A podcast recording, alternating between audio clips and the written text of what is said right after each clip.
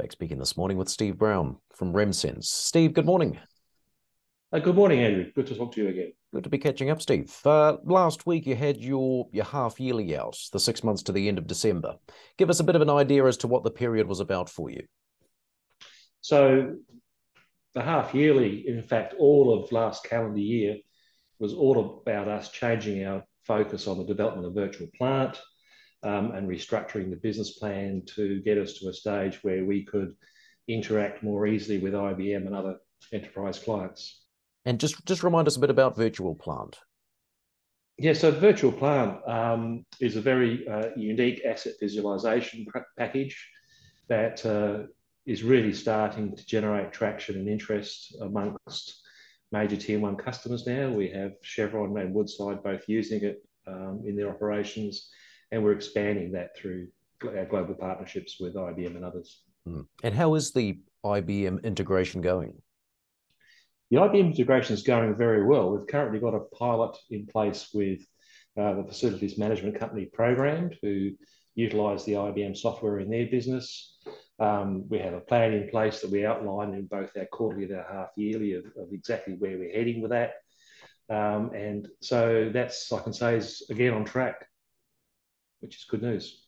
You're actively targeting the Australian resources sector for virtual plant, are you? Yes, we are. So, as far as uh, Australian and New Zealand sales, we're handling that internally through our own uh, resources. Our international sales will be through channel partners, um, but we have uh, substantial opportunities there. We're close to, um, in fact, we announced in our quarterly and half yearly that we were negotiating um, a $2 million contract at the moment, which is getting close to being, being set. So that's all happening.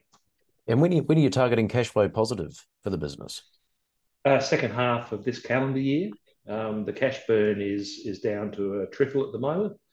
Uh, and we expect that to turn positive quite soon. Well, as far as future opportunities, you say you're currently pursuing 77 Australian based uh, potential deals worth around $16 million. That's right. Yeah. So that's the opportunity pipeline. Um, the actual opportunity pipeline on a global basis is substantially more than that. You know, it's actually in the billions of dollars of potential market opportunity, of which we won't get several billion dollars worth of opportunity contracts, but we'll get a, a slice of a big market.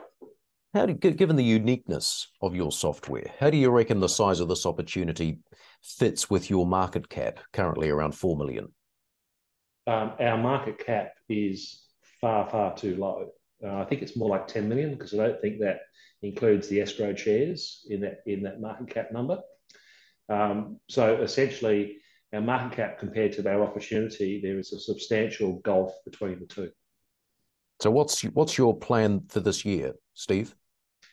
Well, look, our plan for this year is to get after it. I mean, we've effectively got the tiger by the tail now, so we've just got to tame that tiger and uh, make sure we capitalise on the opportunities that we've built through the last year. Good to speak, Steve. Thanks for your time. And you, Andrew. Cheers, mate. Bye.